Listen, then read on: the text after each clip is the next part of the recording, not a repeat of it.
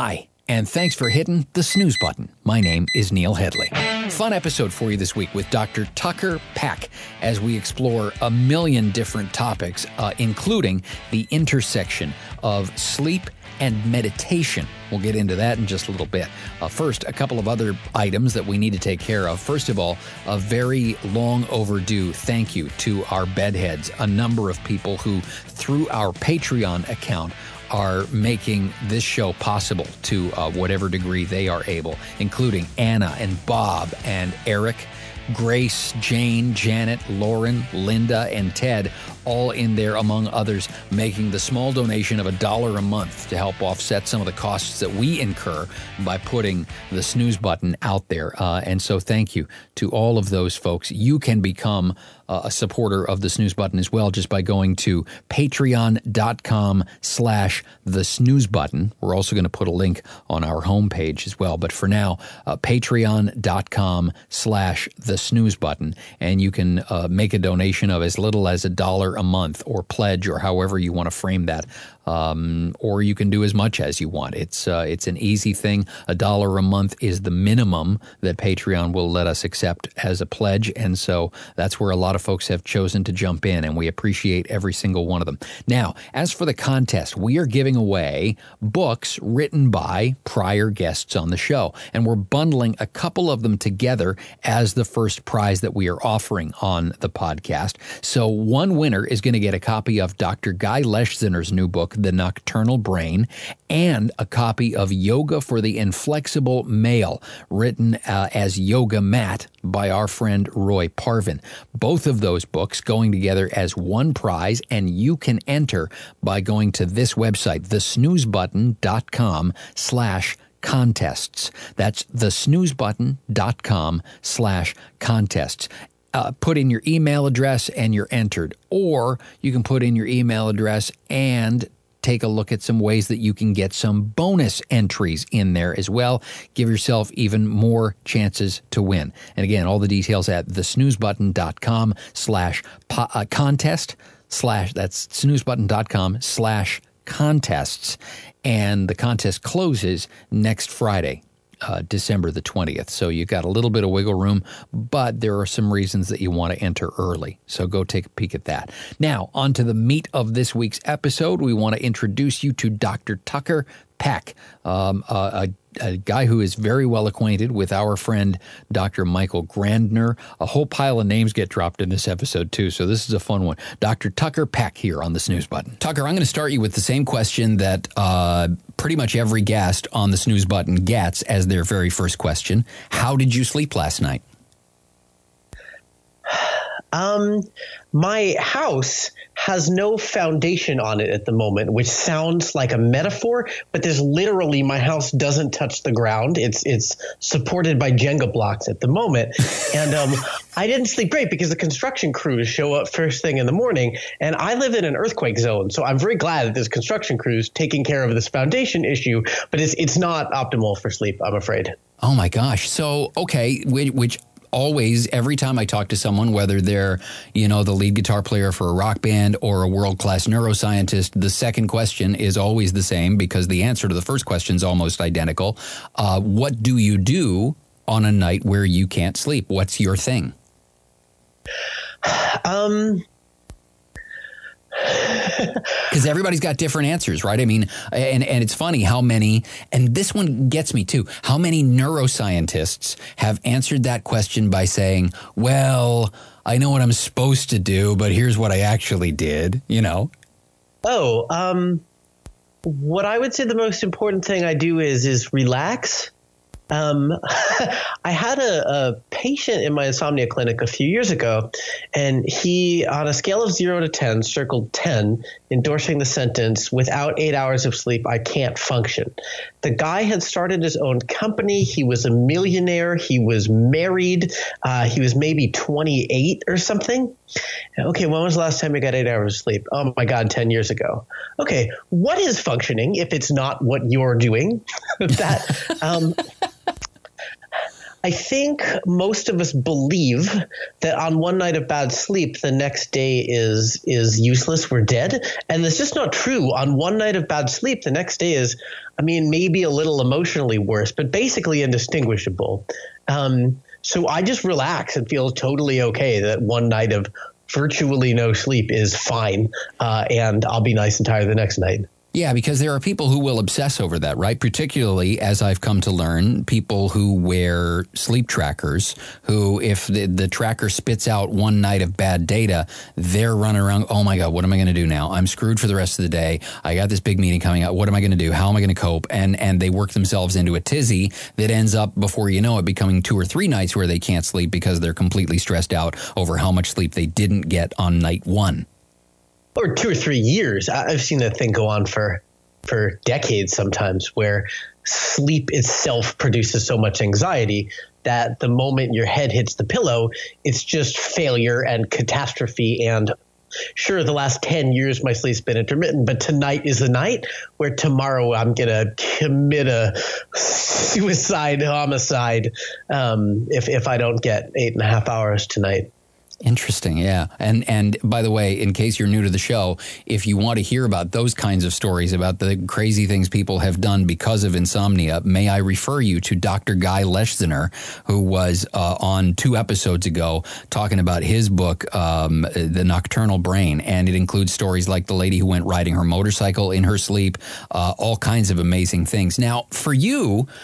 I, am curious where sleep fits in your life in terms of your vocational interests, because as an example, um, our very first guest that we ever had on the show, uh, Dr. Adrian Owen, uh, talks about his interest in sleep actually developing out of the desire to study coma patients. But because there are so many more people sleeping than there are in a coma, it's much easier in a sleep lab setting to find people who are sleeping and to be able to study their brains. And so sleep was just kind of the natural progression for him. How did you come to sleep?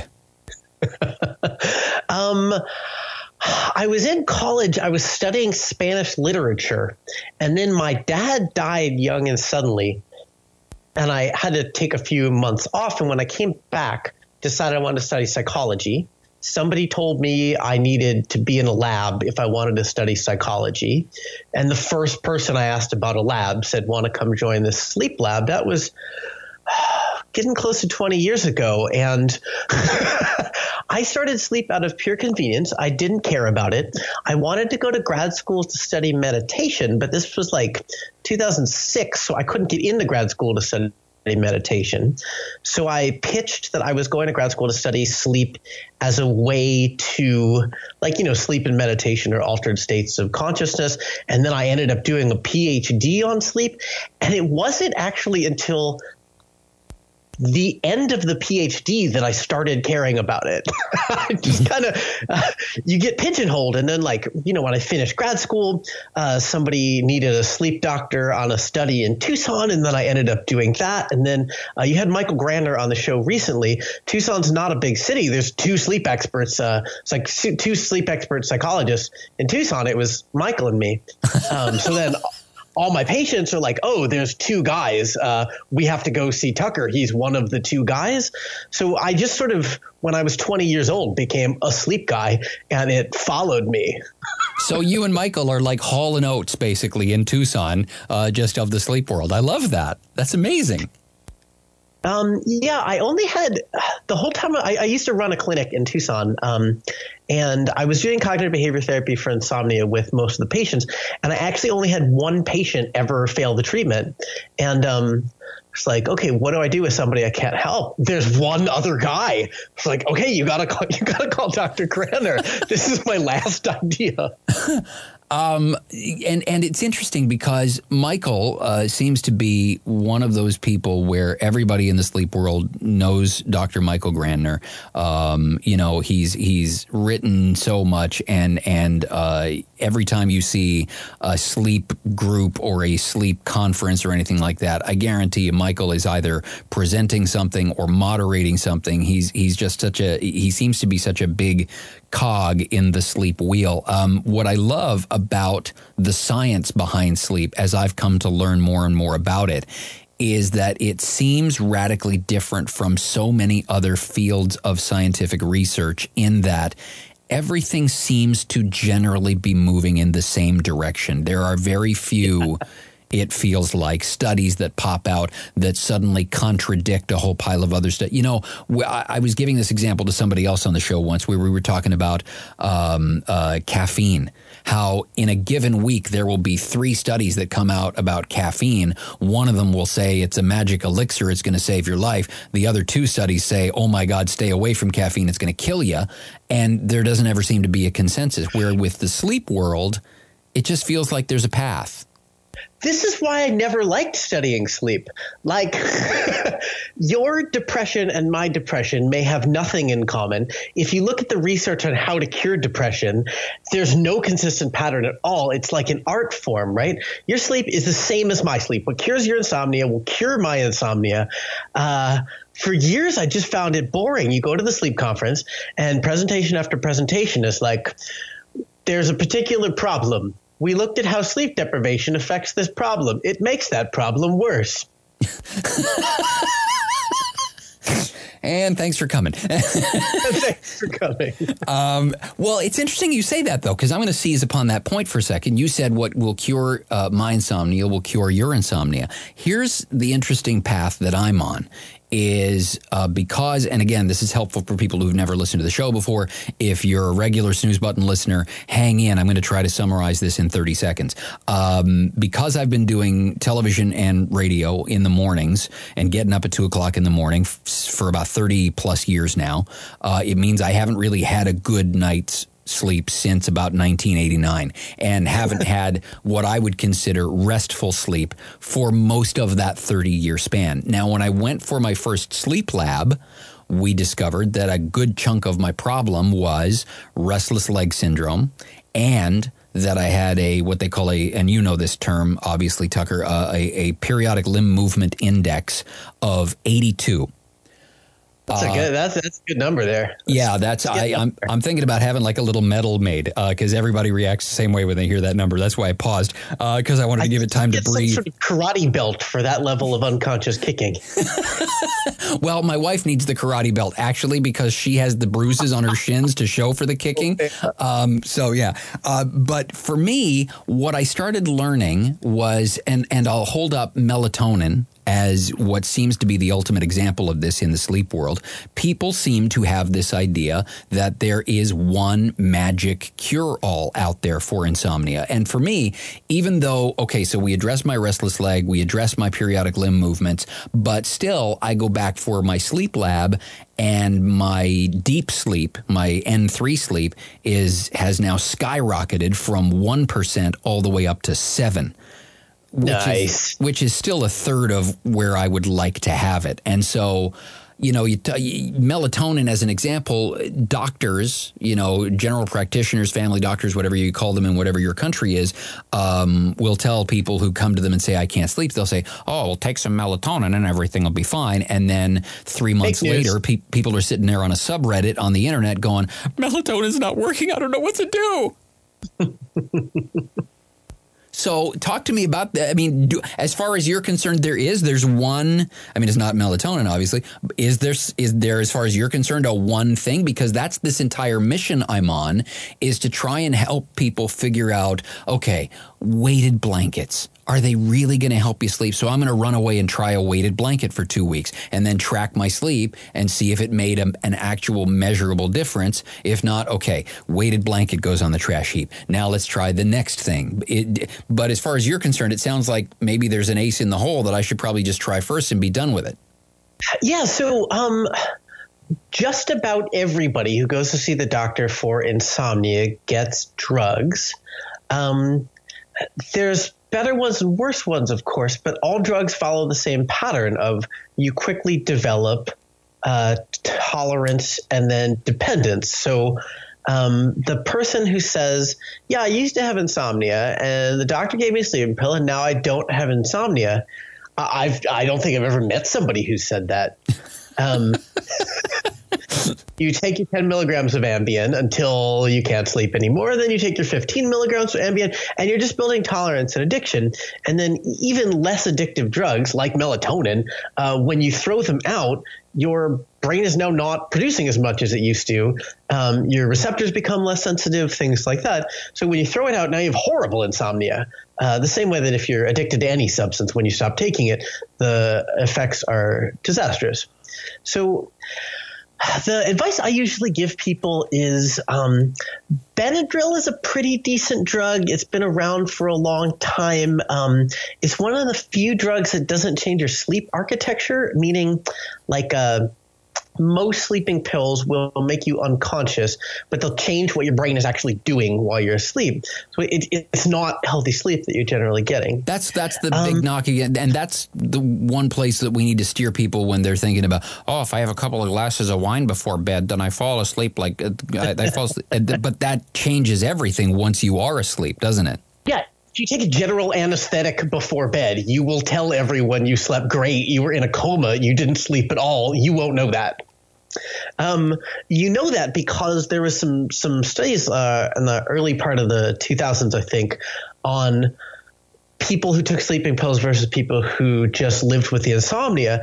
And on a bunch of variables, there were no differences. So uh, you're no less likely to cl- crash your car if you're getting drugged sleep than you are if you're just not sleeping. Older people were no less likely to fall down and hurt themselves. So if you go to see a doctor, you almost certainly get drugged.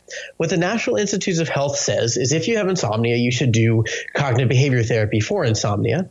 Um, it's a five to six week protocol. Um, it's just like it's not widely available for whatever reason. I think the consumers want a pill. They don't want to have to make lifestyle changes. Um, doctors make way more money if you can hand somebody a pill than spend five or six hours with them. So I, I, think the structure is is against it. But I said the whole time I was running this clinic in Tucson, I had one patient whose insomnia didn't dramatically improve from the from the treatment. Do you think there's uh, an avoidance too that maybe people uh, are allergic as soon as they see the word therapy attached to it? Um, because they get this idea that oh, I'm going to have to lie on a couch and talk about my childhood, and that's going to help me sleep better. I don't think so because there's no. Uh, there's none of that in it. Um, like people go for physical therapy, yep. and they don't get scared. They have to talk about their mothers. Um, no, I. One of the things I hear most often is like, if there's something I can do about this, then it was my fault. Ah. Uh, I want to think the insomnia is something that happened to me. And if there's a behavioral treatment, it's something I'm doing to myself. And I can't handle that sort of a worldview. That makes sense. Um, and, and interesting that uh, because part of the rest of the journey that I'm on is because I wake up at two o'clock in the morning to go to work, and that almost as soon as I'm awake, I'm you know in one form or the other on um, sleeping pills or any kind of stuff like that for me are a risk, right? Because every once in a while there will be, with whatever medications, there will be that hangover um, that shows up in in to whatever degree and whatever the um, however it presents, however the hangover manifests. It's I don't have the luxury of being able to have a hangover, you know. So uh, it's one of those where when I hit the ground, I have to be able to think fast, think debatably funny, um, you know, all these different things that come along with my job. And so I've always been terrified of any kind of sleep medication in case it dulled my edge to the point where I couldn't perform to where I thought. And so the reason I end up looking at things like weighted blankets, melatonin, different pillows, different mattress, this, that, the other, um, is is I'm hoping to find something that doesn't require me to be medicated. I mean, um, even my sleep doctor here in Toronto uh, put me on a very, very like the lowest possible dose of Mirapex that he thought would address my restless leg syndrome, and it turned out he hit the jackpot the very first guess. Um, but we both kind of had concerns about okay, we want to make sure that whatever your medication is that you're on, it's not going to impact you the rest of the day, or that once you, you know, once your feet hit the floor, you're ready to go, sort of thing. And obviously, that would be the case with cognitive behavioral therapy, right? Um, no, actually. oh. now that now that you mention it, uh, what I always tell people is there's two ways to treat sleep problems. Any kind of medication is going to, uh, not medication for restless legs, of course, but any kind of medication to make you fall asleep is going to make your problem better in the short term and worse in the long term. Behavioral treatments actually make it worse in the short term. Um, so it can be it's often just two or three days of major sleep disruption, but in bad cases, it can be about two weeks. So I'll usually have people start like on a Friday so that the, the if, if the first couple days are really knocking them out, at least it's over the weekend. So you okay? So hypothetical, if you and I were to get together and I was to become your patient for CBTI, um, and I'm not recommending necessarily that uh, people approach it this way because they have the same concerns that I would, but I would look at it and go, "Oh, well, if I'm going to start this, you're right, Leah. Let's let's start it on a Friday, and if I can take the following week off work, then so much the better. In cl- in case I turn into one of those people who takes more than three days for all this to resolve, is that is that a sensible approach? I would usually say no, in that one of the things you're trying to do for insomnia is not hyper focus on sleep. So to take 10 days where the only thing you're concerned about is your sleep, for me, that would make me so anxious. Um, I would be up all night. I actually think the opposite approach of if you sleep three hours tomorrow night and you go to work on, if you sleep three hours tonight, you go to work tomorrow morning, um, you can be okay. You can actually function through the workday. You won't feel as good as if you got seven hours, but you can do it. I, I think that's probably a better attitude. Also, you're trying to, with CBTI, you're trying to regulate your sleep time pretty strictly, meaning you might be very tired and needing to stay up until quite late at night. So having stuff to keep you occupied, um, I would think of as a good idea. Interesting. See, there's a lot to circle back on, on and, and this is um, uh, for, for because I, I always end up hearing that there are other podcasters that listen to this show. Uh, this is what makes Tucker a great guest is because he will give you an answer that will spark nine other questions. Um, and and so I want to circle back to what you said about mel- melatonin because out of everybody that's been on this show that has talked almost universally derisively about melatonin. You're the first really? person so far that has brought up the idea that if you're taking melatonin you'll end up taking more melatonin because you're I never even thought of this. If you're taking it your body is going to produce less of it? Um, so what happens with most neurochemicals is your receptors become less sensitive. So the last time I saw data on melatonin dosage, the proper dosage seemed to be about three quarters of a milligram to 1.5 milligrams.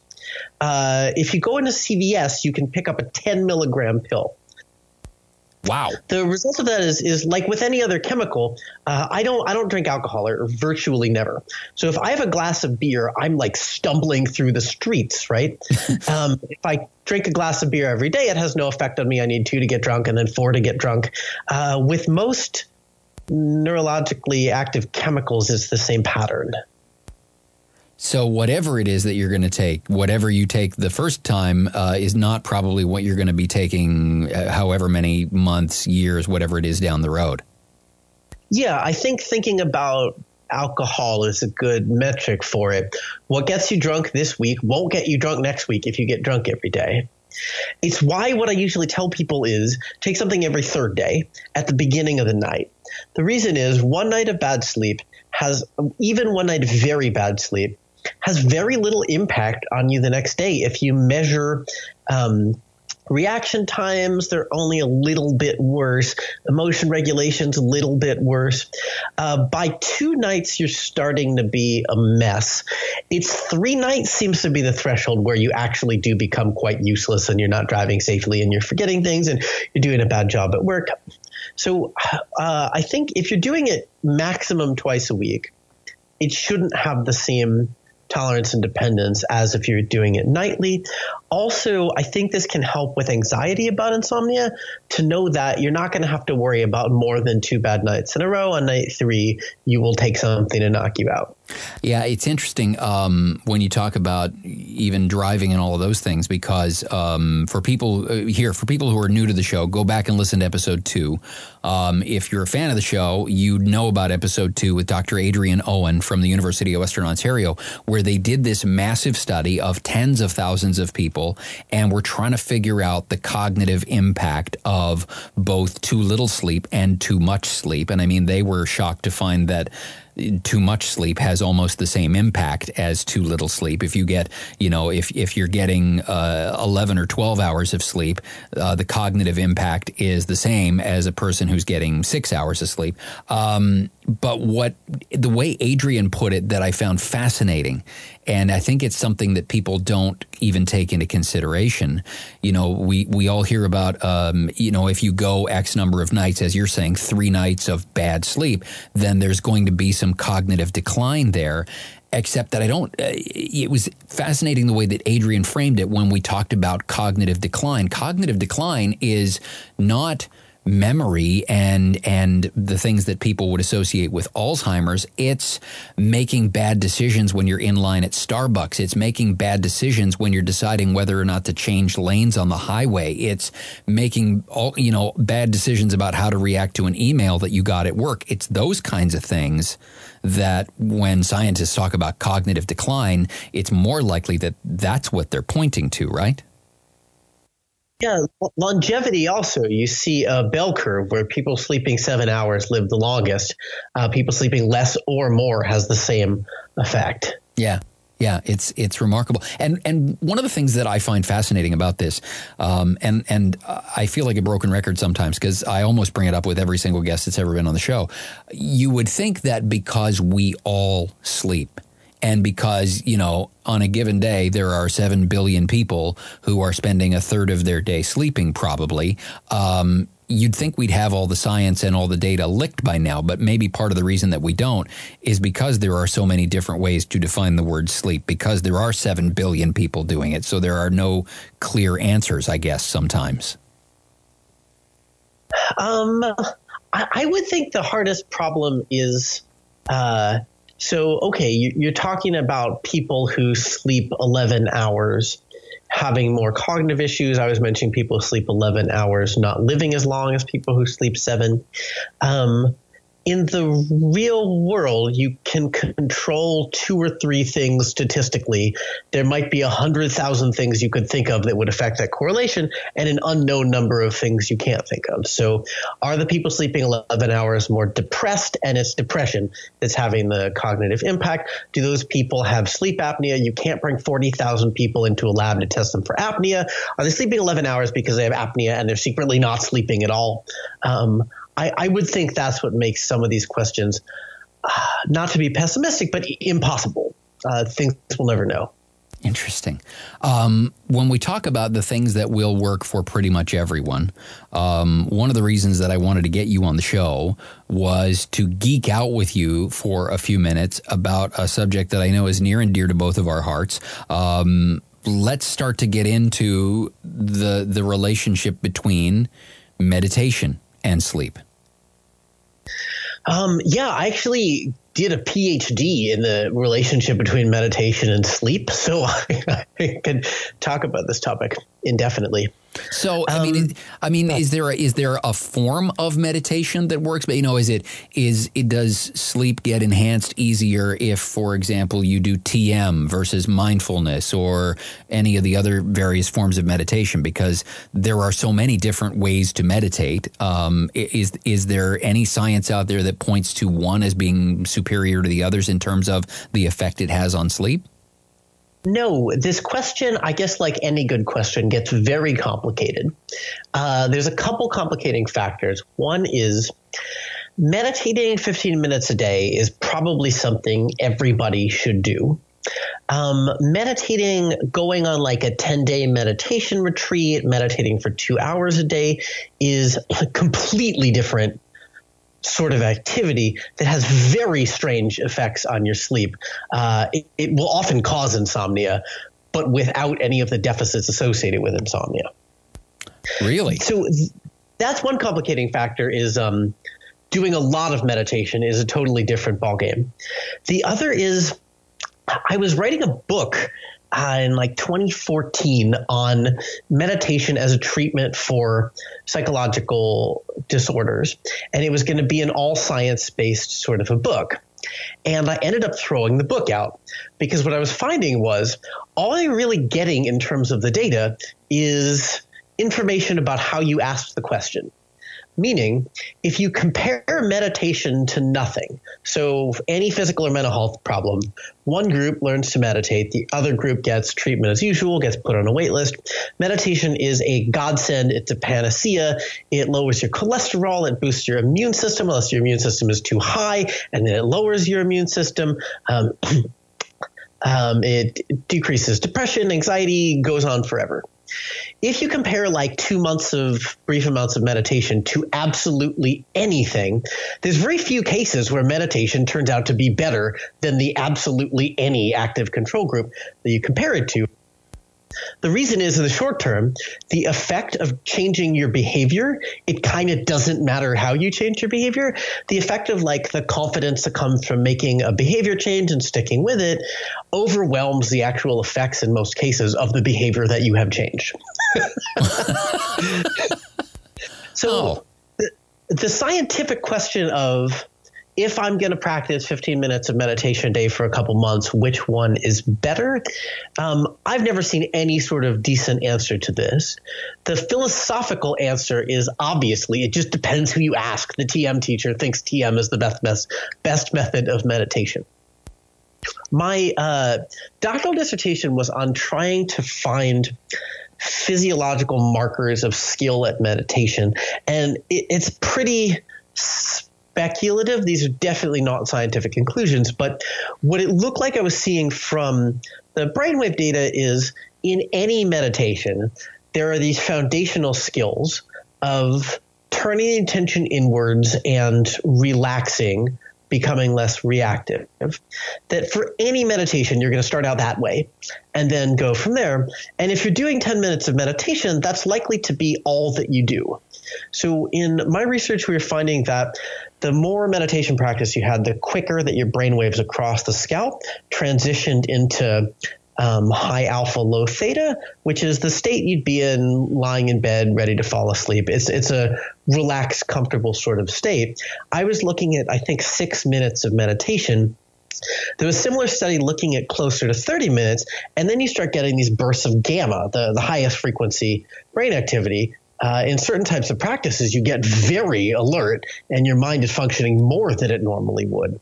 So I think, in terms of I want to meditate 15 minutes a day for a couple months, it probably doesn't matter all that much what sort of activity you're doing. I, when I was a kid, I remember listening to, or no, he was on PBS. I remember watching Dr. Wayne Dyer on PBS, and I think I think Wayne Dyer was one of those ubiquitous people. If you if you grew up in the 1970s or 80s, you saw Wayne Dyer on television at some point, or your parents had his books or tapes or whatever. Um, but I saw him talking about meditation and how, in his view, uh, 30 minutes of meditating, he described it, 30 minutes of meditating made him feel as refreshed as if he had gotten eight hours of sleep. From a science perspective, is there any validity to that claim? Um, well, his claim is specifically that he feels that way. So there would be no scientific way to refute that. Um, meditation does seem to be as uh, lots of meditation does seem to be associated with a decreased sleep need. Uh, that part is true. 30 minutes of meditation is not the same as eight hours of sleep in terms of uh, health, alertness, and so on. There was some cool data, I think, from the 90s where it's looking at people with partial sleep deprivation. So they're sleeping six hours a night or something. They're, they're, getting rest every night, but not enough. And there were these two curves. And one curve is how tired are you? And day one, they're more tired. And day two, they're more tired. And then it plateaus. Day three, four, five, six, seven, they're the same. Then you look at their performance on any sort of objective task, and it's just a straight downward line. the same way that when you drink alcohol, one of the first things you lose is your ability to judge your own drunkenness at the moment. Right. Uh, this is also true of sleep deprivation. So, feeling like you've gotten eight hours of sleep is scientifically not a very important claim. Um, crashing your car uh, because you claim you felt awake is is uh, not going to be much of a defense when when you get sued. yeah, good point. I mean, it was I found that interesting every time I would go for the sleep lab, where at the end of the sleep lab, and I've been for two now, uh, but you get that questionnaire, you know, that you fill out both before you go to sleep and after you wake up, um, and and it asks you all these various questions about your perception of your sleep state and how rested do you feel, all the how alert are you right now, all these sorts of things, and and you know, every once in a while there would be that irritation that would creep into the answer. It's like, are you kidding me? I've just come from having uh, 42 electrodes stuck to me, and and I've got duct tape all over me, and I've got I'm carrying around this giant box on my, strapped to my chest. How do you think I felt like I slept? You know, I it just it's one of those that um, I'm I'm not sure that whoever. Um, whoever designed the sleep test in the beginning, whoever it is came up with polysomnography, I have a feeling that they went into a conference room after and and put their hands on the table and said, "You're not going to believe what I got them to do." um, there's a really funny thing with that, actually, which we were talking about earlier. Insomniacs learn to associate their bed with anxiety and failure. The weirder of a situation you put them in, the faster they fall asleep. I worked for five or six or a long time as a tech in sleep labs doing those studies. And um, there was a perfect correlation between the amount of time somebody complained they would never be able to sleep with the gear on and how quickly they fell asleep. One of my biggest complainers was in stage two sleep. In the 10 paces it took me, to get from his bed to my computer where I could see his sleep stage. Insomniacs wow. often sleep great wow. in there. That's amazing. Because I mean, I you know I was saying to my my sleep doctor uh, Mark Boulos, who's been a guest on the show a couple times now. Um, I said there's a reason why you never see a scene in Star Wars where Darth Vader is sleeping. Is because he's got all this gear strapped to him. He's hooked up to all this machinery. He's got a breathing thing. Of course he's not, and so no wonder he's cranky and angry all the time. He's completely sleep deprived because he's having to breathe through this machine and all that. No wonder people get irritated about their CPAP machines but that's me. that's a good joke. Um, so, I mean, as it relates to the the 15 minutes of meditation a day, which I completely agree with you. Um, I, I, feel like everybody on the planet should probably meditate for at least 15 minutes a day. Um, and and if we dragged your meditation teacher Sharon Salzberg in here, uh, she would probably tell us that loving kindness meditation would probably be a great way to help you fall asleep. Um, but it, it's interesting too, though, isn't it? Because sometimes and and I know this is true from my experience, and it's also true from the experience of a lot of people that I hear on what is currently my favorite podcast and my favorite podcast in history. Uh, it's a it's a show called Ten Percent Happier with Dan Harris uh, from ABC News, and and he is guilty of, and apparently a pile of other people are guilty of this idea that if you don't get meditation right then then you can obsess over the I am a failed meditator kind of a thing as well. And I mean, I've been there. I don't know if you've been there, but apparently that can be a thing for people as well, can't it? Oh yeah, uh, that's one of the most common obsessions. So my my livelihood right now is is part time. I do a clinical psychology practice, and the other part I teach uh, residential meditation retreats around the world. And so I, I spend probably more time talking to people about their meditation practice than anything else. And um, that's one of the big hurdles everybody needs to get over in the beginning. It feels like you should be able to control your mind. So you tell it, stop thinking now.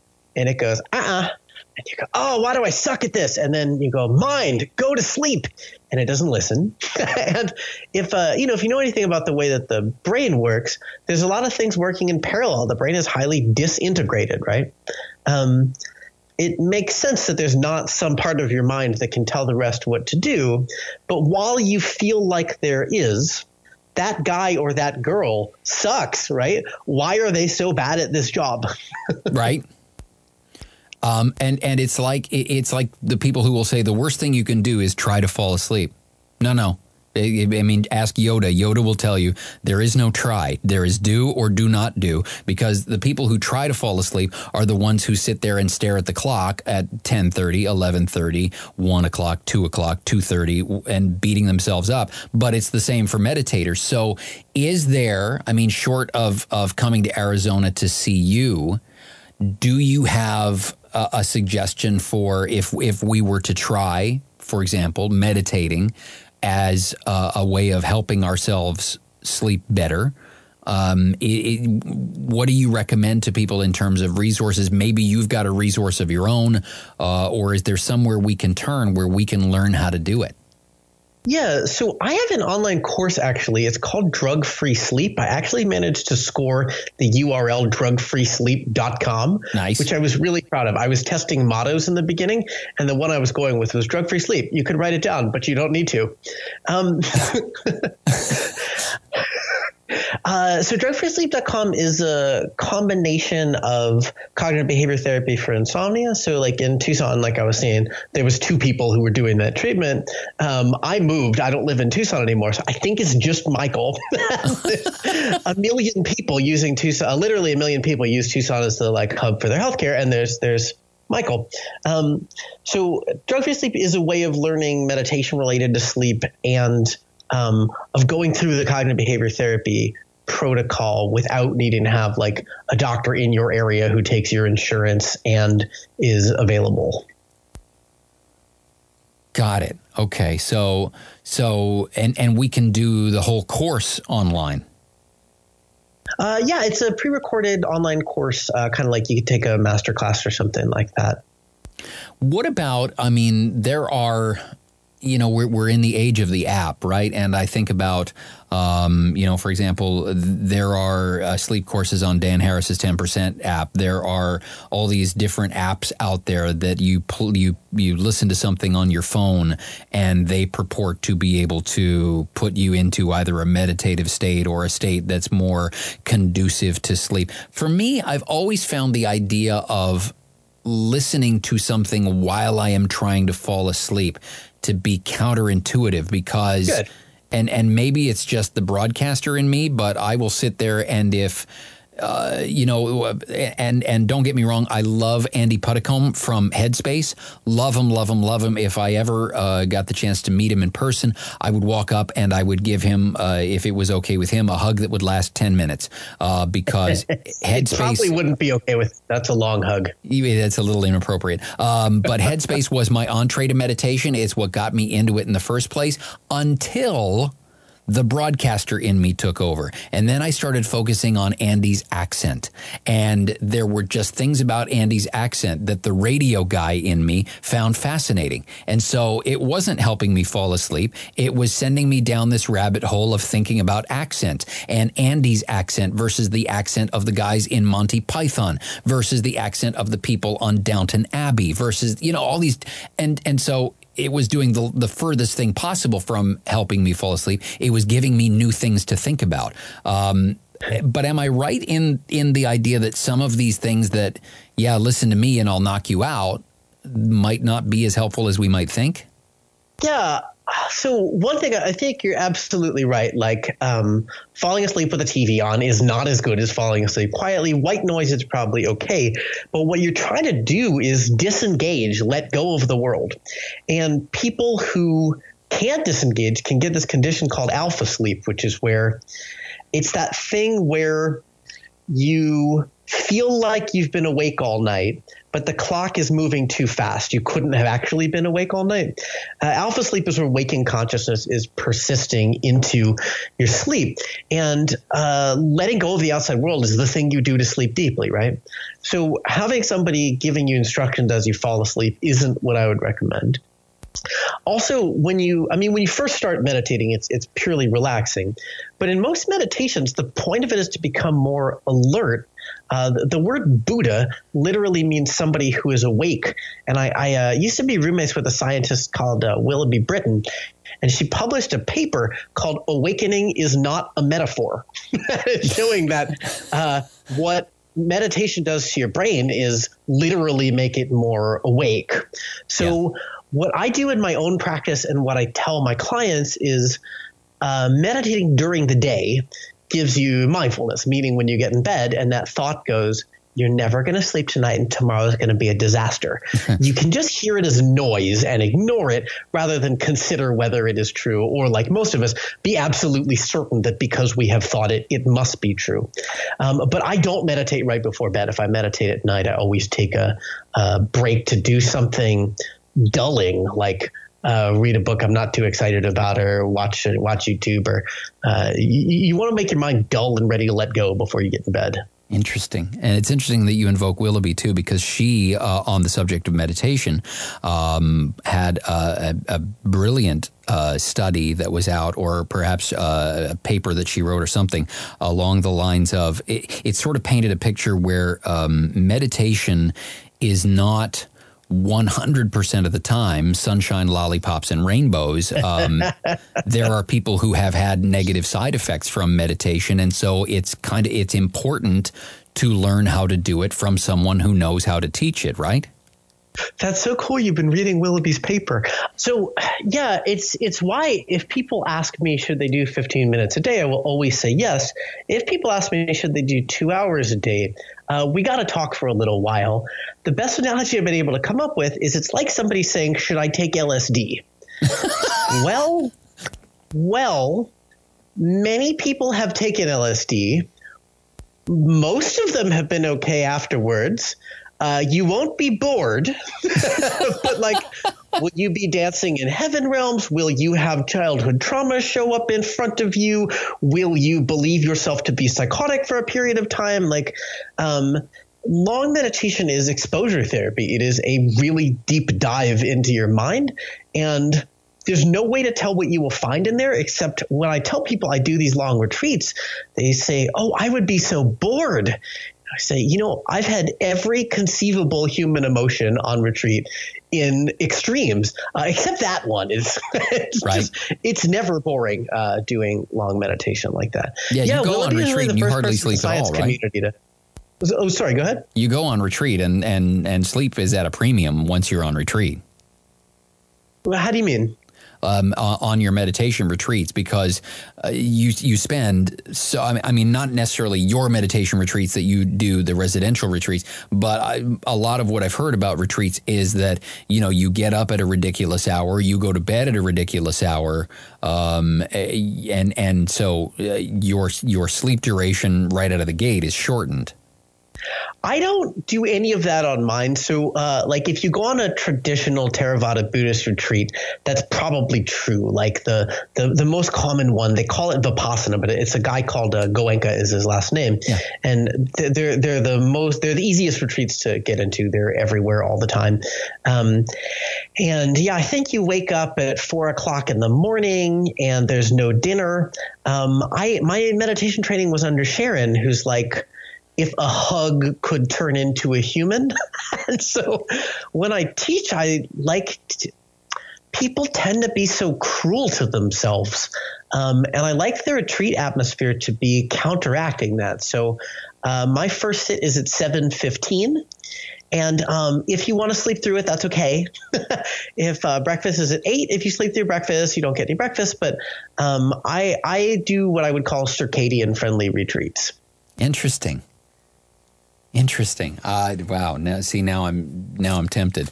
Um, but this is something that you said you do these retreats all over the world. That's right. Interesting. So, and so for how is it something where you go to um, um, a predetermined spot, or is it something where if if if somebody puts together a big enough group and says, "Hey, will you come to such and such a town?" You'll go. Like, how does that work? Uh, both actually, yeah. Sometimes uh, different groups of meditators will invite me to go to a place. There's um, there's this one of my favorite groups of meditators in the world is of all places in Helsinki, and um, is just not. It's really far, and my annual retreat there seems to somehow have become February.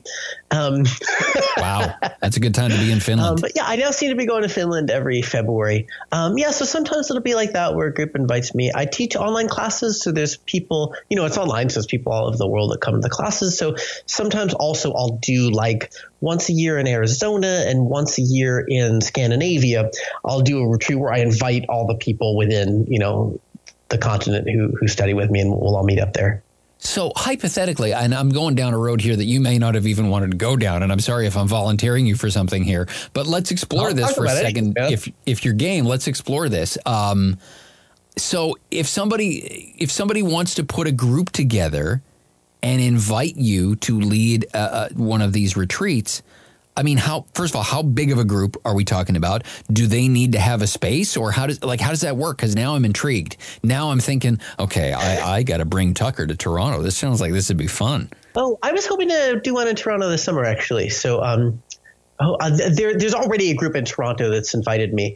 Um, there's a guy that I teach with called Upali, and it was the first time it ever happened that we were both invited to the same city. Um, so, so he went first.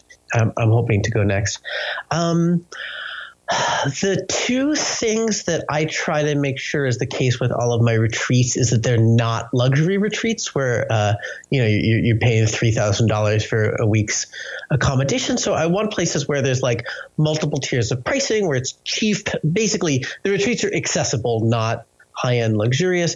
The other is where they're small enough that everybody there feels like they've gotten as much of my attention as they needed. Um, I think that maxes out at a about 20, maybe a few more than 20 students. I feel like I can I know what's going on with everybody and anybody who needs to talk is is able to do that. So in terms of space, I mean sometimes people just will will rent an Airbnb. Uh, sometimes we'll I, I was putting on one every year in Massachusetts where I was the retreat manager, and uh, I'd pick up, you know, real simple breakfast. We'd cook oatmeal and cook eggs, even simpler dinner, peanut butter sandwiches, avocados, and then I'd go to a restaurant and pick up takeout for lunch every day. Interesting. Okay. So, I mean, the information that I'm about to ask you, your answer, all the stuff from your answer, I'll make sure is in the show notes. So, no pressure on anybody that's listening to suddenly pull over and grab a pen or something.